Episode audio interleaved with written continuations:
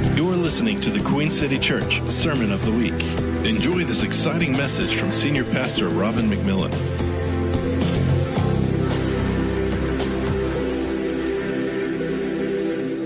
Today I'm going to unashamedly and without apology overstate my case. And so if you say I've gone too far, that's fine. But I'm speaking on what I want to identify as one essential thing. Why don't you just say that little phrase? One essential thing. You know, isn't it wonderful in life sometimes if we can boil it all down to just one thing? Just one thing. So, is there one essential thing that we must have that offers us the fullest life? I'm going to ask you these questions. Let's think through this. Is there a specific principle that should be the core value in the life of every believer? What indispensable distinctive should characterize the life of every Christian? Is there a foundational practice that helps us experience the fullness of God's love and enjoy His presence? Let me say that again. Is there a foundational practice that helps us experience the fullness of God's love and enjoy His presence? Is there a guiding principle that most clearly represents the heart of Jesus? And I have this answer yes. Yes. Yes. What is it? Thanksgiving. It's being thankful. It's being grateful. So here we are, um, several days before the holiday we celebrate this Thursday here in the United States, and Canada celebrates it at a different time. But uh, this Thursday, we're going to celebrate Thanksgiving. It's a national holiday. Families get together, and hopefully, hopefully, they acknowledge the many blessings that we have to be thankful for here in the United States. Thanksgiving's not just turkey and dressing and sweet potatoes or Donna's homemade yeast biscuits she only makes twice a year. Rice and gravy. Rice and gravy lovers in the house. Now you grew up north. Yeah, you grew up up north. I don't know what's wrong with you. Man, let me try that again. Rice and gravy lovers in the house. So, I'm telling you. I'm, so you probably think I have coffee in this cup. No, this is decaf Diet Coke it's in a coffee cup purely for image. People, and think, think about that. We don't know who people are. We just know who we think they are. Oh, pastor, intellectual. He's got glasses, cup of coffee, shirt tail out. Used to wear his hat till his wife said, "Don't preach in it."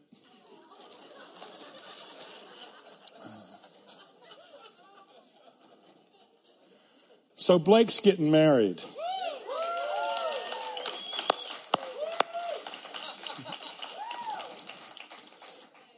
Notice how my mind stays on focus. So he says to me at breakfast, at the men's breakfast, which was awesome. If you missed it, you can still be a man, but no. So Blake says, those of you who have been married a long time, what advice would you give me for a happy marriage? I said, Bro, you only need to know five words, and they're in only two sentences. He said, what, What's that? One of them's a contraction. No. I'm sorry, and I was wrong.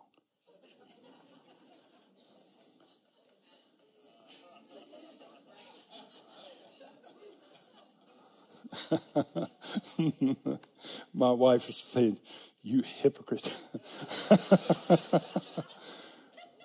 he didn't ask me what I did, he asked me what the secret was. So.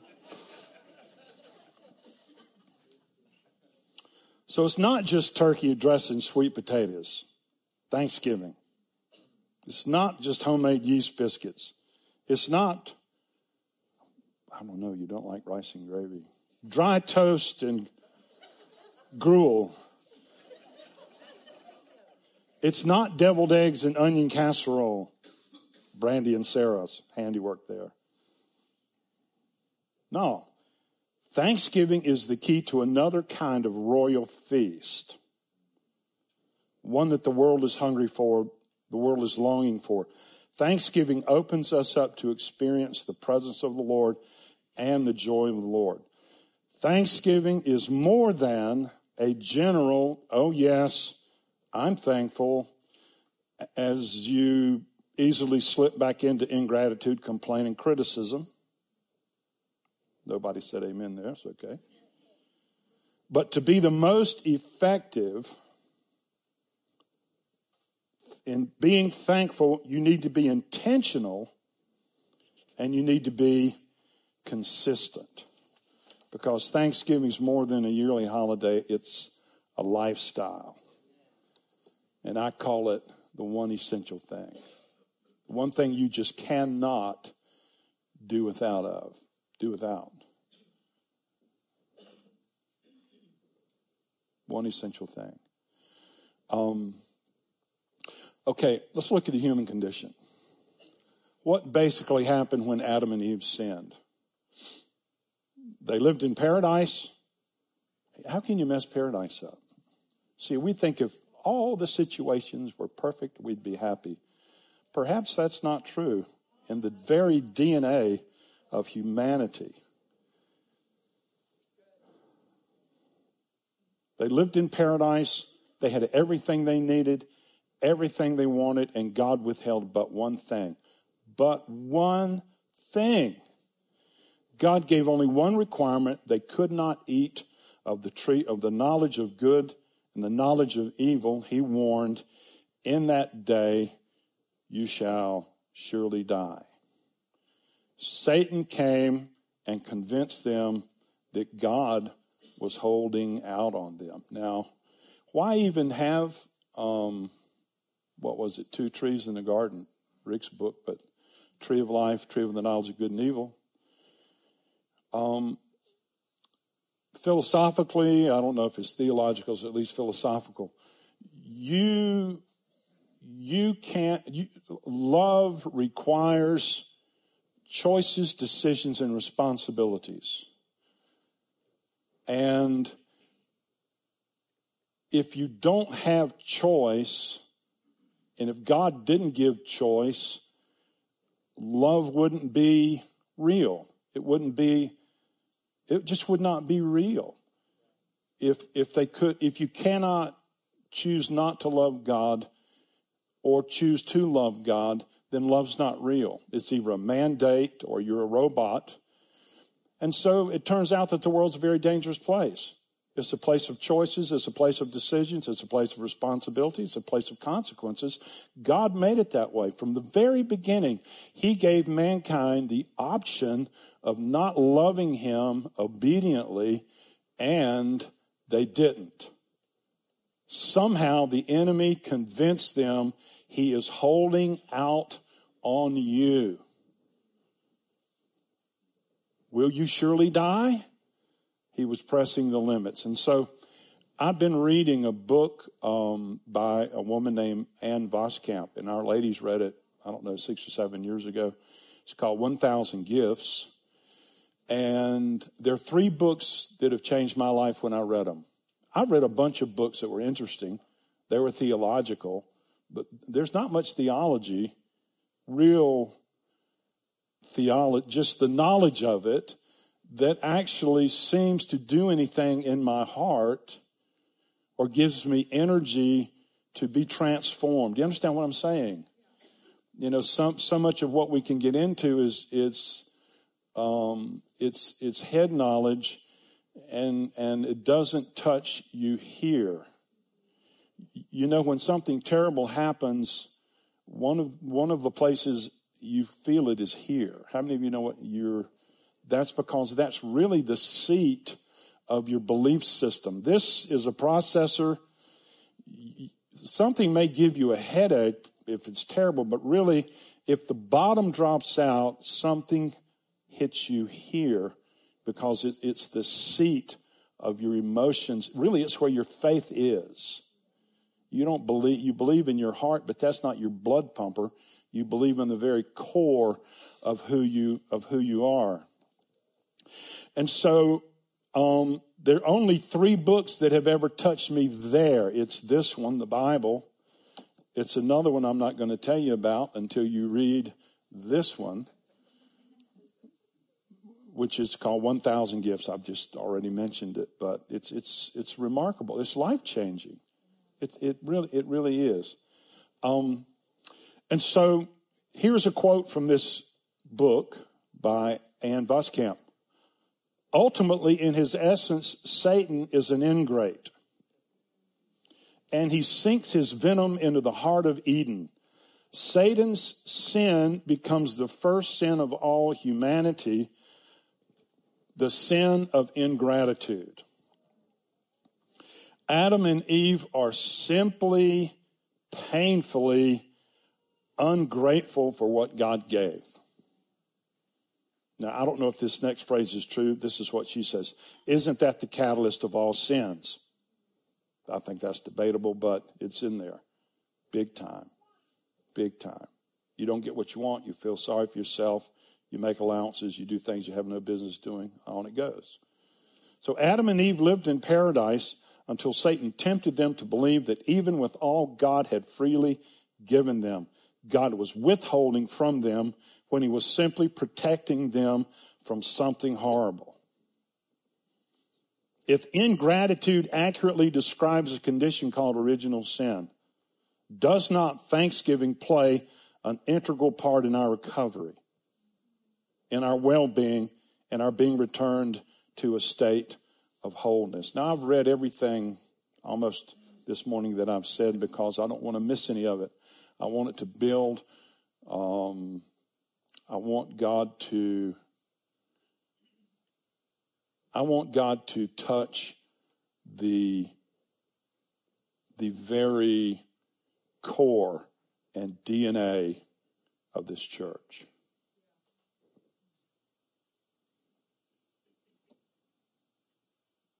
Because this church is no stronger than the sum capacity of those people who are here.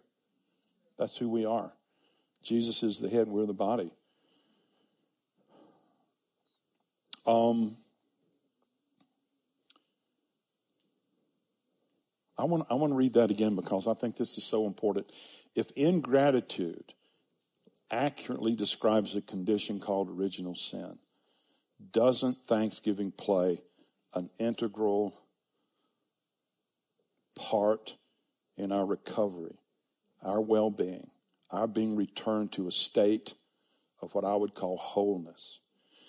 And so I want to read. Um, I want to read to you a little bit about uh, what Jesus thought about this and how he, you know, just the way he um, handled people and situations. I want to look in Luke chapter 17, and I don't have this overhead. I do have a few from what Paul said here in a minute that are quick and to the point, but this is about the uh, the ten lepers. And so, if you want to look there, it's in verse 12 of Luke 17. Then, as he entered a certain village, there met Jesus ten men who were lepers who stood afar off.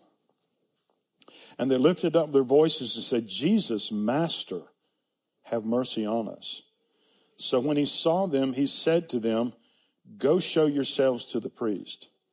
And so it was as they went they were cleansed. So all 10 of them were healed. All 10 of them were no longer lepers. And one of them, when he saw that he was healed, returned and with a loud voice glorified God and fell down on his face at his feet, giving Jesus thanks. And he was a Samaritan. So Jesus answered and said, Were there not ten cleansed? But where are the nine? That stuck, you know, I was reading through this again this morning. I've been reading this all week. that one question Jesus asked, well, two questions. Were there not 10 cleansed? Then he said, But where are the nine? Were there not any found who returned to give glory to God except this foreigner? And he said to him, Arise, go your way, your faith has made you well. All ten were cured, but only one was made whole. Let me say that again. All ten were cured, but only one was made whole. The word healed is something, but the word well is the word, a different word. It's sozo. How many of you are familiar with that word sozo? It's, it's the word for salvation. We talk about um, uh, having salvation, having our sins forgiven, having new life. That's salvation, sozo. And so Jesus is saying, um, 10, 10 got cured, but out of all 10 of them, only one of them, only one was made whole. And so it's interesting. Jesus connected wholeness and thanksgiving to faith. And we could possibly say, your faith is incomplete without thanksgiving. And you'll never be made whole, no matter how healed you are in body, if you don't have at the core of your being this understanding and appreciation for what it is God has done for us, what it is we find in the world. Yeah. See, all of them were cured, only one was made whole. All of them got their healing, but only one found real salvation. Something different had happened. And here's the question Jesus asked Where were the rest of them? Where were the rest of them? And you know, I hate to say it, I've been some of the rest of them for many, many days in my life. I've been saved 50 years. I should be embarrassed in some ways. But he said, Where were they? I did this for 10, only one um, was thankful. Now, it's not like we're trying to pay a debt to be thankful, because then you get into some kind of a weird thing. Thank God, thank God, thank God, thank God, thank God, thank God. I wonder if that's enough. Thank God, thank God. No, no, no, no. No. It's, it's a heart condition. It's an acknowledgement of having been given something of a benefit or of a blessing. Um, now, when I was I was talking to Donna this morning, and I, I said, um, Donna, Jesus said, "Were there not ten cleansed? Where are the nine? Donna said, "Well, Jesus wanted all of them whole." What if it, that were not so much a rebuke as it were a sadness that nine of them missed out on what they could have all had. Because, you know, Jesus is not, we don't see Jesus the way he is, we see Jesus the way we are. And so, in all honesty, I would look at Jesus this morning and say, Yeah, see, where were they? And Donna would say, Well, he was concerned that they weren't whole too. And I was going, Oh, well, uh, that's a pretty good point for a woman to make when she's not the preacher. I'm joking. But not about the good points. I mean, but but don't you see how we see things? You know, oh, criticism, much criticism is seeing things as we are, not as they are. And we've got to stop that. No, you don't have to stop it, actually. You can go your merry way. You can get where you're going. You can get where you're going. But Jesus wanted all of them whole, not just cured. Because wholeness is related to appreciation, gratefulness, and thanksgiving. And in Jesus' world, Jesus' worldview, the way he saw things, the way he automatically acted was being thankful, being grateful, rejoicing in God for all his gifts was normal for Jesus. That was his worldview. Now, our response makes a huge difference in our lives. And I don't think, uh, I don't think we always understand this. The word responsibility. Think about that word. That's the able to ability to respond. You could say it that way. Responsibility. We think, oh, I have this responsibility. You go, no, that's negative. That's worldview again. No, you have the capacity to respond in a way that enables God to touch your life more, pour more into you, trust you with more, and bless you with more because you see who he is and what he really wants to do. He wants to touch everybody. He wants all nine people whole. And it's interesting to me, the one guy you wouldn't think would be that grateful in one sense was the Samaritan. But there's a point where people that who have had it the worst recognize benefit the quickest. It's the people, oh no, it's the people who think they're due something that don't regard the blessing. Well, of course he should have healed me. It's the scourge of a generation. It is. It is. Let me tell you, oh, I'm messed up, but let me tell you, so you get a, you get a notebook and you write down a thousand things you're grateful for. I'm on number 50 as of this morning. Number 38, watching Home Alone and howling with Louisa Moses, Jude, and Grandma. That was a gift. It was a gift. I was so thankful. Number one, and this doesn't, you know, number one, Donna's laugh. Number two, I knew that would get that from the lady. Number two, leaves skipping across the parking lot in the fall. What a gift! What a gift! Dewdrops. Now this is poetic as the Dickens. Dewdrops like liquid pearls or blinking small white Christmas lights hanging off the bottom of the backyard fence. That's a gift. Ah, the sun came up. Look at those streaks on the fence.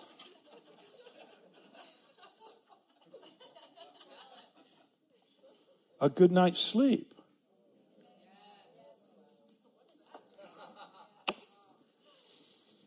Oh man.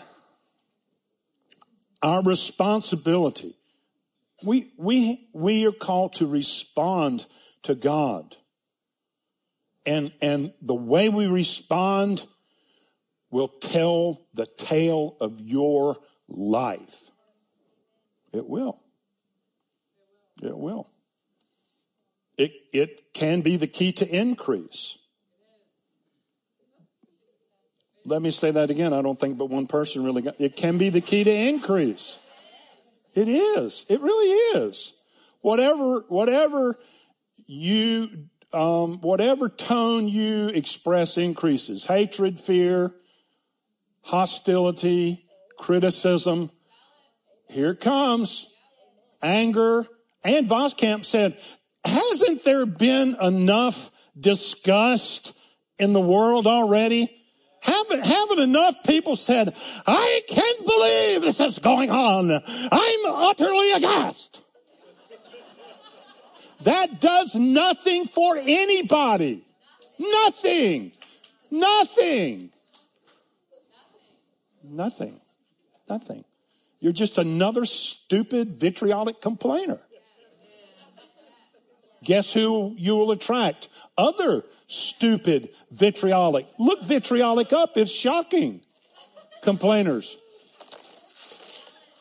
And I'm listening. Listen, this is a DNA disease of mankind. Not I got it, you don't know. Everybody has this. This is what we fight. This is the battle. John 6 11. And Jesus took the loaves and when he had given thanks, what loaves? So, so, so there are 5,000 families, right? And this little boy, and I am sure they did not strong arm that boy. He had five loaves and three fish, right? I'm sure, I, I think that little boy said, Here, here's my part. So Jesus took the loaves and we had what? Given thanks. He gave thanks for not enough. Not enough for that little boy. So he looks at the 5,000, he looks at the not enough, and he says, Oh, this is perfect. I know how to do this. He gives thanks. He distributes them to the disciples, the disciples to those sitting down, likewise of the fish. And listen to these last five words. As much as they wanted.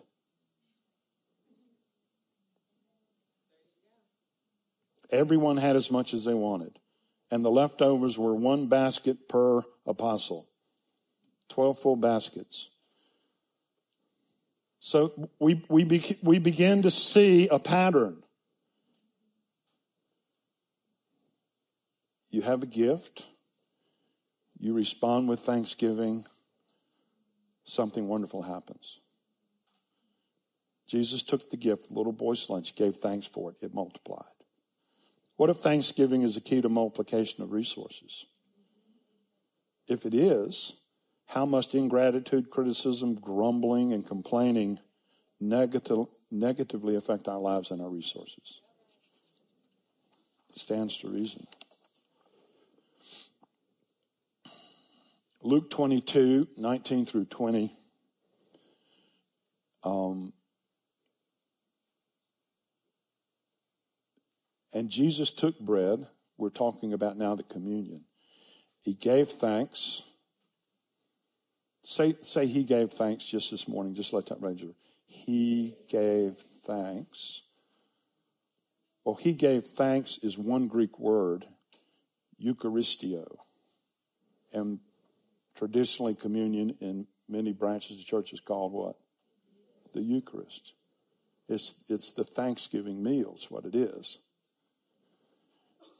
And Paul calls it that. But that's a whole, you have to get, you know, there's a lot more that could be said for that. But he took bread, he gave thanks. I forgot to tell you this though. There in when when Jesus feeds the five thousand families in, in in John six, later on in the chapter, the apostles are describing the geographical location where that happened. Do you know what they call it? Here's how they called it. They didn't they didn't call it oh South Caesarea or something, they said, Oh, oh, that's the place where the Lord gave thanks. What? What? What? That's the place the Lord gave thanks. Oh yeah, that you know, um, you know, that was over there. And the most significant way they could identify a geographical location was God gave thanks and the miracle came. So he took bread, he gave thanks, he broke it, he gave it to them, saying, This is my body, which is given for you. Do this in remembrance of me. Likewise, he also took the cup. Likewise means he gave thanks for it too. Likewise, he gave thanks, broke the bread. Likewise, he gave thanks, took the cup after supper, saying, This cup is the new covenant in my blood, which is shed for you. And I want to read you another quote from Ann Voskamp's book. Quote, with an expiration of less than 12 hours. What does that mean? He was 12 hours from dying an agonizing death.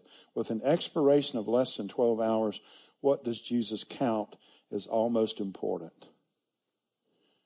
And he took bread, he gave thanks, he broke it, and he gave it to them, representing the most, in one part, heinous crime ever to be committed against anyone ever in the entire history of the world the murder of the Son of God, the crucifixion. And then he says later, every time you drink this cup or eat this bread, Do it in fond remembrance of me. That's the person that lives in us. I mean, the point being, we have, we have, re, we have access to the person that can help us live this same way in Thanksgiving. Okay, now I have a couple of verses from Paul, and then we'll we'll look at a few more things and be done. But uh, here's Philippians four four through seven. You want to read that with me? Verse four. Let's just read verse four. Rejoice in the Lord always. Again, I say.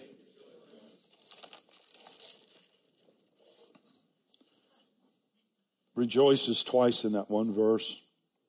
How often should we rejoice? Always. let your gentleness or let your graciousness be known to all men. What are we known for? Yeah, what are we known for? What are you known for?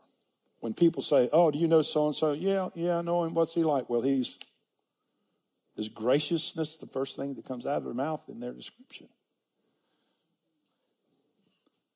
That's a high standard, isn't it? But don't you love how the word just knocks the crap out of you? Pardon my French. I'm sorry. I'll hear about that.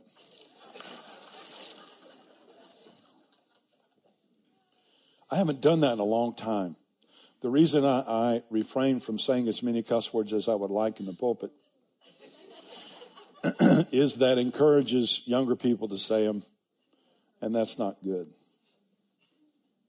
That's anyway, but whatever. But with God, there's forgiveness. Let your graciousness be known to all men. The Lord is at hand. Now, he, that's not saying he's coming right back because he obviously didn't come right back. No, it means he's right here. He's paying attention. Be anxious, pardon me, for nothing, but in everything by prayer and supplication with thanksgiving. Let your request be made known unto God. Now, if you follow verse 6, what will occur in verse 7? And the peace of God, which surpasses all understanding, will guard your hearts and your minds through Christ Jesus.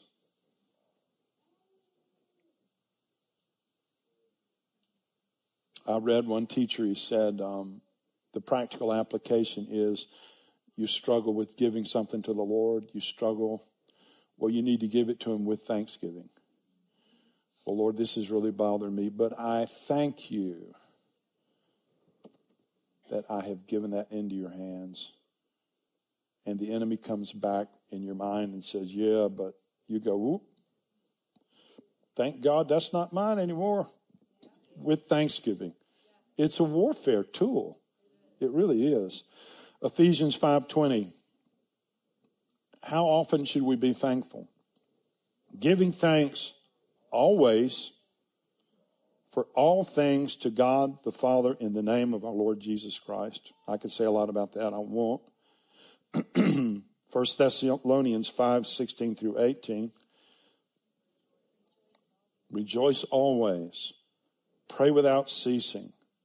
In everything give thanks, for this is the will of God. So, what's the will of God? How can you pray without ceasing unless you're being thankful all the time for everything you see and find? I don't know how it's you. Well, they say pray in tongues. That's hard too. Oh, God, you know, I've tried it all, but there's something about being ever thankful, ever appreciative. I'm so sorry. Excuse me. Now, in the Old Testament, Psalm 100, verse 4 enter his gates with thanksgiving.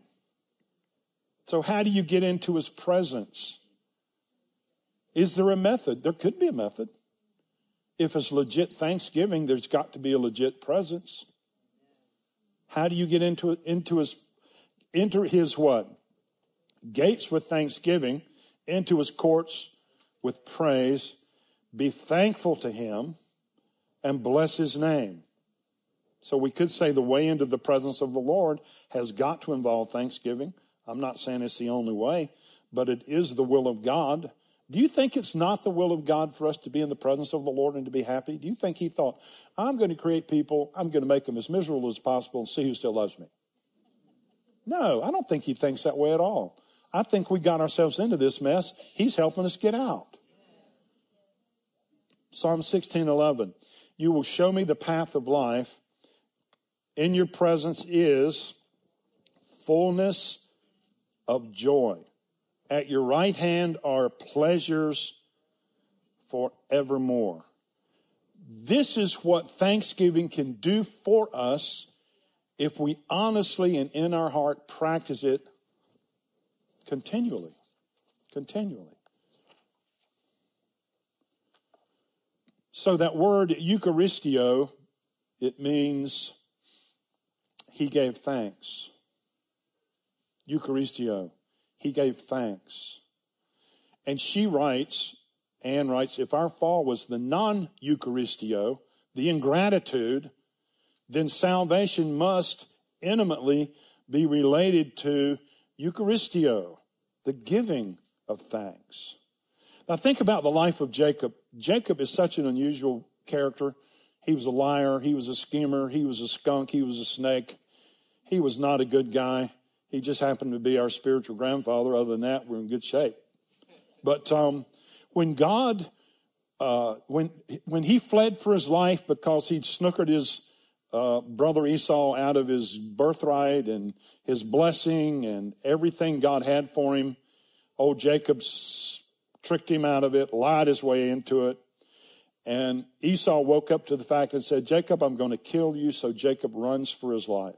He's going to his uncle Laban's house, who turned out to be four times the crook Jacob himself was.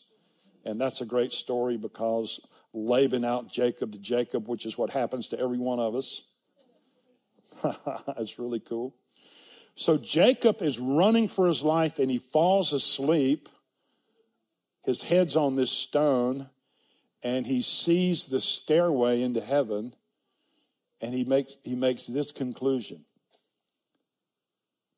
Surely the Lord is in this place and I did not know it. But that's, see, that's a revelation. That's what it is to begin to be thankful. Oh, oh, the Lord was in this place and I didn't know it. That's where we are. The Lord is in this place. I don't, I don't, I'm not talking about the glory cloud necessarily but it's personally finding God right where you are. And the truth is, you should be able to say, if you wake up, if you shake your head, if you shake off that ingratitude, you'll say, The Lord is in this place, and I knew it not. Then he said, Surely this is the house of God and the gate of heaven. What did we see early, earlier? Um, uh, giving thanks. Enter his gates with thanksgiving. In the Bible, actually, in another place, Isaiah calls gates are thanksgiving. Open your gates. You have the capacity to open your gates to everything God wants to give you, but it's not automatic and it's not all at once. I've got promises older than some of your children. It's not all at once and the best ones we wait for. And the longer we wait, the longer we're patient, the longer we're thankful, the more juicy and potent the, the uh, promise, the fulfillment of that promise manifests. Because anything we get in a hurry, what did you get for Christmas in 1975? You don't remember. You didn't remember by January 1, hardly. You get it in a hurry, you lose it in a hurry, but there's something about intentional, consistent, acknowledgement of what God's doing and being grateful. Now, I'm trying to conclude here, and I'm close. Mention this word, Eucharisteo.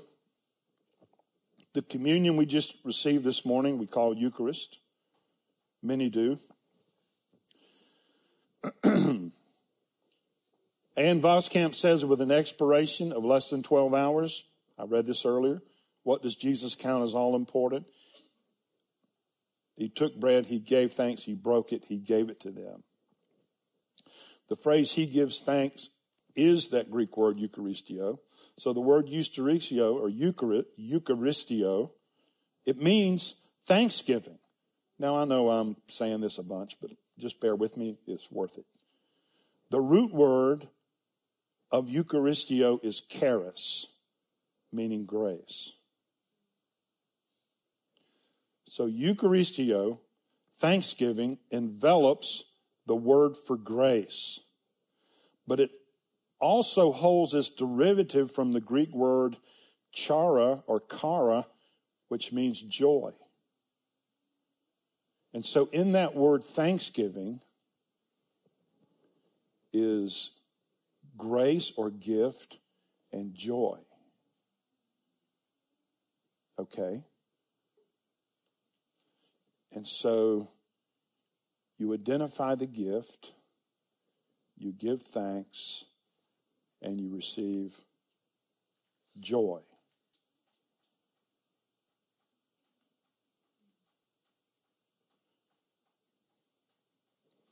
So here's, here's the idea find the gift.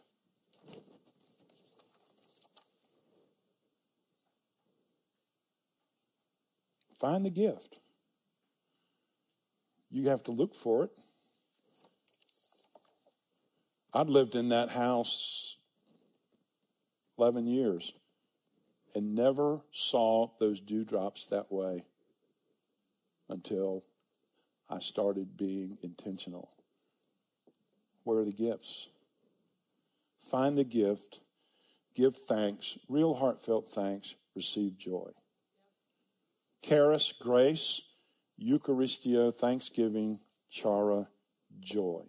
Gift, thanksgiving, joy. Gift, thanksgiving, joy. Gift, thanksgiving, increase. Gift, thanksgiving, multiplication.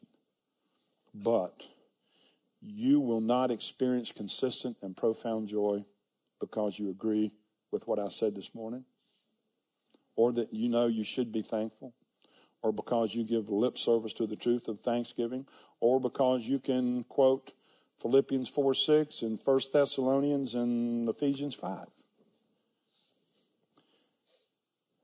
It's because you've developed a consistent, dedicated, intentional life of being thankful as you look for the simple, everyday gifts God gives you. See, here's the key. There are some things that come into our life we don't want, we don't like, we want to do without. But even being thankful in that process has the capacity to transform either it or you. But there's going to be some transformation if you're intentionally thankful. So I just said some of these already. What gives? pearls of dew dripping off the backyard fence in the light of dawn, blinking like Christmas lights. I've been there all these years and never seen that. The smile of your great granddaughter when she first sees you and comes running.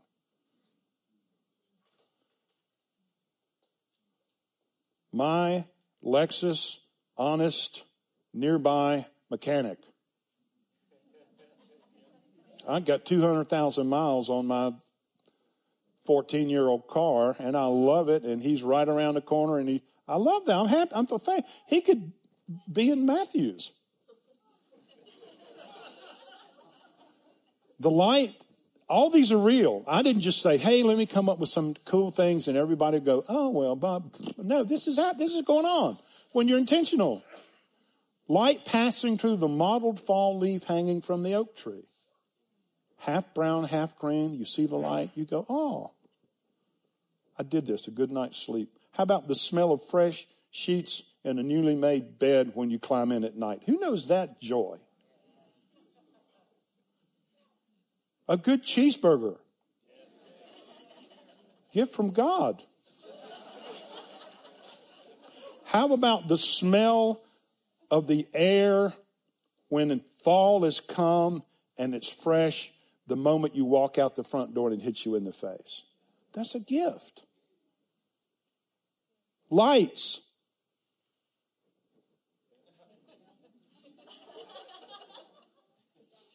They turn on when you flip the switch. What if you flip the switch and they don't turn on? And my gray Stetson hat, I love it. I love it so much I bought five different ones just like it, only different colors. So repeat after me. And, and, and, and I'm going for a thousand. I'm at 50 in four days. But I'm not cheating. I'm really, well, I'm thankful for the chairs. I'm thankful for the roof. I'm thankful. No, no, no. What's on your list? So let me give an official closing. Albert Schweitzer. The greatest thing is to give thanks for everything. He who has learned this knows what it means to live. He's penetrated the whole mystery of life, giving thanks for everything.